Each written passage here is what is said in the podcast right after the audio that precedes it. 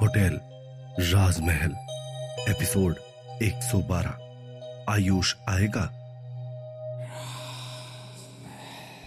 विशाल और दिव्या दोनों अब और परेशान हो जाते हैं कि आयुष कोई आम इंसान नहीं, बल्कि जाने माने नेता का बेटा है।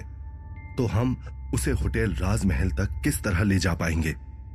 तभी कुछ सोचते हुए दिव्या ने कहा, विशाल मेरे दिमाग में एक तरकीब आई है।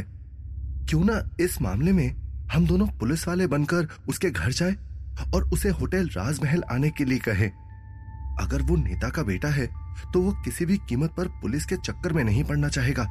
और हो सकता है इसी डर से वो वहाँ पर आ भी जाए। हाँ ये काफ़ी अच्छा आइडिया है, विशाल ने कुछ सोचते हुए कहा। आखिर में विशाल और दिव्या जयपुर में पॉलिटिशियन राम सिंह महेश्वरी के घर के लिए निकल गए। वहाँ पहुँचते ही उन्होंने सीधा आयुष से बात करनी शुरू कर दी। आ भाई, तू ही है आयुष? विशाल ने जाकर पुलिस वालों के अंदाज में आयुष से पूछा। हाँ जी, मैं ही हूँ, लेकिन आप लोग यहाँ पर क्या कर रहे हो? ओ तो आप मेरे डैड से मिलने आए हो। एक मिनट, मैं अभी उन्हें बुलाकर लाता हूँ। इतना कहकर वो वहाँ से जाने लगा। मगर तभी विशाल ने उसके कंधे पर हाथ रखा और कहा, अरे बरखुरदार, आपको इस वक्त कोई गलत फहमी हुई है। हम आपके डैडी जी से नहीं, बल्कि आपसे ही मिलने आए हैं। मुझसे? लेकिन आपको मुझसे क्या काम है? सुमन चौहान, ये नाम सुना है कभी? विशाल ने रौबदार आवाज़ में आयुष से पूछा। सुमन का नाम सुनते ही आयुष के माथे पर पसीने की बूंदें छलक आईं। आखिर इन दोनों पुलिस वालों को इस सुमन के बारे में कैसे पता चला? उसने कभी सुमन के बारे में किसी को कानो कान कोई खबर नहीं होने दी थी। यहाँ तक कि उसके दोस्तों को भी नहीं पता था कि उसकी ज़िंदगी में सुमन नाम की कोई लड़की थी। अब मैं मैं किसी सुमन वुमन को नहीं जानता। लगता है आप लोगों को कोई गलतफहमी हो रही है। आयुष ने घबराते हुए कहा अगर उसके पापा को इन सब बातों के बारे में पता चल गया तो वो आयुष को घर से बाहर निकाल देंगे, क्योंकि वो अपने पॉलिटिकल करियर पर कोई आज नहीं आने देना चाहते। अब इतना भी झूठ मत बोलो आयुष बाबा। हमें पता है कि तुम्हारा उस लड़की के साथ कोई चक्कर चल रहा था। तुमने उससे शादी के लिए बात की थी, और उसके बाद तुम शादी से मुकर गए। क्या तुम्हें पता है उसके बाद क्या हुआ? दिव्या ने आयुष की आँखों में आँखें डालकर पूछा जी जी जी जी नहीं?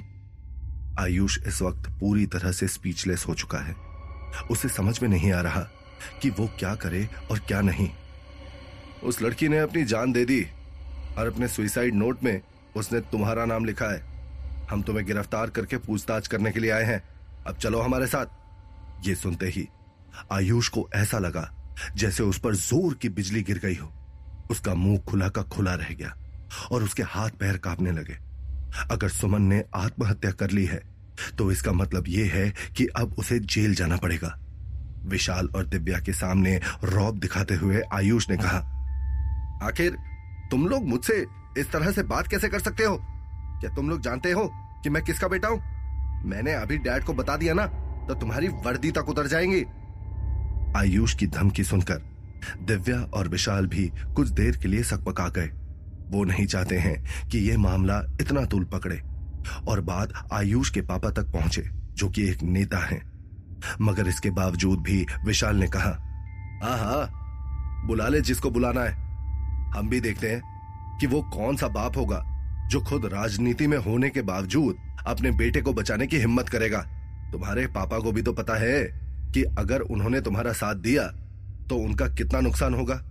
तुम्हें तो जेल होगी ही, मगर उनके हाथ से उनकी गद्दी भी चली जाएगी। इसलिए हमें कोई डर नहीं है। जाओ, जिसको बुलाना बुला लाओ। विशाल की बात सुनकर आयुष के चेहरे पर हवाइयाँ उड़ने लगी। वो जानता है कि विशाल बिल्कुल ठीक कह रहा है। उसने घबराते हुए अपने घर में चारों तरफ़ देखा। और फिर थोड़ी धीमी आवाज़ में विशाल से कहा, अरे भाई साहब, आप तो ऐसे ही नाराज़ हो गए। आप कहते हैं तो मैं आपके चाय नाश्ते का थोड़ा इंतज़ाम करवा देता हूँ। बताइए, आपकी चाय नाश्ते की कीमत क्या होगी? ये बात सुनकर दिव्या और विशाल एक दूसरे का चेहरा देखने लगे और आयुष को लगा कि शायद उसका ये प्लान काम कर गया है। मगर तभी विशाल ने गुस्से में अपना डंडा पटकते हुए कहा रिश्वत, वो भी पुलिस वाले को।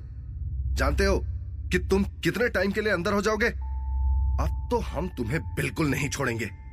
अब, अरे अरे नहीं नहीं नहीं, भाई साहब, आप ये सब कैसी बातें कर रहे हैं? मैं तो सिर्फ़ ये कह रहा हूँ कि अगर कुछ मतलब ले देकर ये मामला कहीं पर रफा दफ़ा हो सके तो तो इसमें हम दोनों का फ़ायदा होगा ना? आपकी भी जेब गर्म हो जाएगी और मेरा भी कोई नुकसान नहीं होगा। बाकी आप जैसा कहेंगे, वो तो मुझे करना ही पड़ेगा। आयुष ने एक खिसियानी हँसी हँसते हुए कहा, इस वक्त उसे जैसे तैसे करके विशाल की बात माननी ही पड़ेगी। उसकी बात सुनकर विशाल और दिव्या कुछ देर के लिए शांत हो गए और उसके बाद विशाल ने कहा, ठीक है, तुम कहते हो तो हम तुम्हें गिरफ़्तार नहीं करेंगे। लेकिन तुम्हें आज रात 11 बजे होटल राजमहल आना होगा। होटल राजमहल? लेकिन वहाँ पर क्या है? आप मुझे वहाँ पर क्यों बुला रहे हैं? उन दोनों की बातें आयुष को थोड़ी अटपटी लग रही हैं। ये तो हम तुम्हें वहीं पर बताएँगे। मगर तुम आज रात ठीक ग्यारह बजे वहाँ पर पहुँच जाना। इसके बाद दिव्या ने विशाल की तरफ़ देखकर कहा, अरे, चलो अब यहाँ से। अगर ये लड़का आज रात ग्यारह बजे नहीं भी आता है तो भी हम इसे गिरफ़्तार करने कल वापस पहुँच जाएँगे। और अगर ये कहीं भाग गया तो इसके प्यारे डैडी जी को सब कुछ बता देंगे। उसके बाद ये जाने और इसके डैडी जी। इतना कहकर वो वहाँ से जाने लगे। मगर तभी आयुष ने उन्हें रोककर कहा नहीं नहीं नहीं नहीं नहीं नहीं, आप लोग ये सब कैसी बातें कर रहे हैं? अब, मैं कह रहा हूँ ना कि मैं आज रात होटल राजमहल पहुँच जाऊँगा। तो आपको कल यहाँ पर आने की कोई ज़रूरत ही नहीं है। आप मुझे जो करने के लिए बोलेंगे, मैं वो सब कुछ करने के लिए तैयार हूँ। ठीक है तो आज रात ठीक ग्यारह बजे होटल राजमहल पहुँच जाना। इतना कहकर विशाल और दिव्या वहाँ से चले गए और आयुष उन्हें जाते हुए देखता रह गया। उसे समझ में नहीं आ रहा कि आज रात को होटल राजमहल में दिव्या और विशाल उसके साथ क्या करने वाले हैं। मगर वहाँ पर जो कुछ भी होगा, कम से कम उसके डैडी को तो इस पूरे किस्से के बारे में कुछ पता नहीं चलेगा। और उसे सिर्फ़ इसी बात का सुकून है। वहीं दूसरी तरफ़, दिव्या और विशाल रात ग्यारह बजते ही होटल राजमहल में आ जाते हैं। उन्होंने देखा कि होटल राजमहल की सारी लाइट बुझी हुई है। और वहाँ पर गहरा अंधेरा छाया हुआ है। वहाँ पर सिर्फ़ एक खिड़की खुली है, जिससे चाँद की रोशनी अंदर आ रही है। अभी विशाल और दिव्या अपने रिसेप्शन डेस्क पर आकर बैठे ही है कि तभी अचानक से उन्हें एक बार फिर किसी के खिलखिलाने की और हंसने, मुस्कुराने की आवाज़ें सुनाई देने लगी। दिव्या और विशाल एक दूसरे का चेहरा देखने लगे। वो जानते हैं कि ये आवाज़ कहाँ से आ रही है और इसका क्या मतलब है? लेकिन इस बार वो दोनों वहाँ पर नहीं जाना चाहते। वो जानते हैं कि एक बार आयुष यहाँ पर आ जाएगा और सुमन अपना बदला पूरा कर लेगी। तब सुमन के साथ साथ श्रुति की आत्मा को भी मुक्ति मिल जाएगी। इसीलिए वो दोनों श्रुति को आराम से अपनी जगह पर खेलने देते हैं। मगर तभी अचानक से उसके हंसने, मुस्कुराने की आवाज़ें चीखों में बदल जाती है।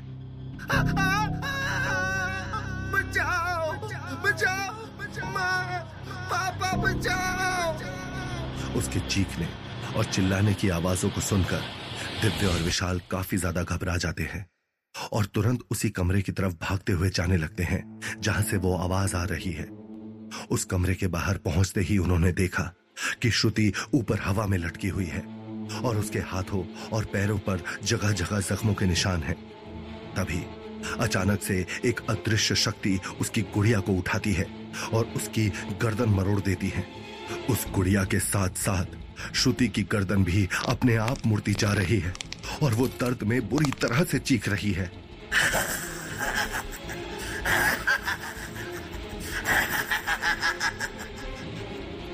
तभी दिव्या और विशाल को उसके अंदर से किसी के हंसने की आवाज़ आने लगती है। वो समझ जाते हैं। कि ये सब कुछ सुमन का किया धरा है। नहीं! दिव्या, उस मासूम बच्ची को इस तरह दर्द में तड़पते हुए नहीं देख पा रही है। विशाल विशाल, प्लीज़ कुछ करो, विशाल। मैं ये सब नहीं देख पा रही हूँ, प्लीज़ कुछ करो। विशाल के लिए भी ये सब कुछ देख पाना बहुत मुश्किल होता जा रहा है। वो तुरंत भागते हुए आगे बढ़ता है। मगर तभी एक उड़ता हुआ चाकू आकर सीधा उसके पैरों के आगे ज़मीन में धस जाता है। विशाल के बढ़ते हुए कदम तुरंत अपनी जगह पर रुक जाते हैं। छोड़ दो श्रुति को! विशाल ने चिल्लाते हुए कहा, और अगर मैं इसे ना छोड़ू तो?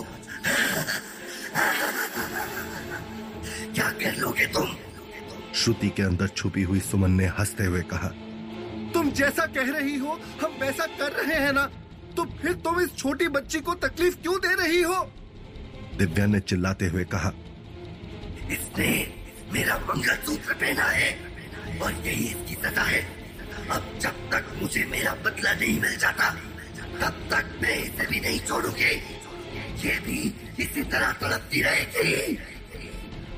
सुमन ने कहा और तभी अचानक से एक फ्लावर वेस उड़ता हुआ आया और सीधा श्रुति के कंधे पर आकर लगा। श्रुति दर्द से तड़प उठी और उसकी आँखों से आँसू बहने लगे। नहीं! अगर तुम अपना बदला लेना चाहती हो तो तुम्हें श्रुति को छोड़ना पड़ेगा। विशाल ने चिल्लाकर कहा और श्रुति का उड़ता हुआ शरीर उसी जगह पर रुक गया। वो तुरंत धीरे से नीचे ज़मीन पर आ गई और गुस्से से विशाल को घूरने लगी। क्या मतलब है तुम्हारा? मेरा मतलब यह है कि हमने आयुष को ढूंढ लिया है और वो किसी भी वक्त यहाँ पर आ जाएगा। लेकिन अगर तुम अपना बदला लेना चाहती हो तो तुम्हें पहले श्रुति को छोड़ना होगा। नहीं तो मैं आयुष को यहाँ पर नहीं आने दूँगा। ये कहते हुए विशाल की आवाज़ में एक जुनून है। वो अब सुमन से डरकर पीछे नहीं हटने वाला। अगर तुम मेरे बदले के बीच में आए तो मैं तुम्हें भी इसी तरह से तड़पा तड़पा कर डालूँगी। श्रुति के अंदर से सुमन ने चिल्लाते हुए कहा, मुझे अपनी ज़िंदगी या मौत से कोई फ़र्क नहीं पड़ता।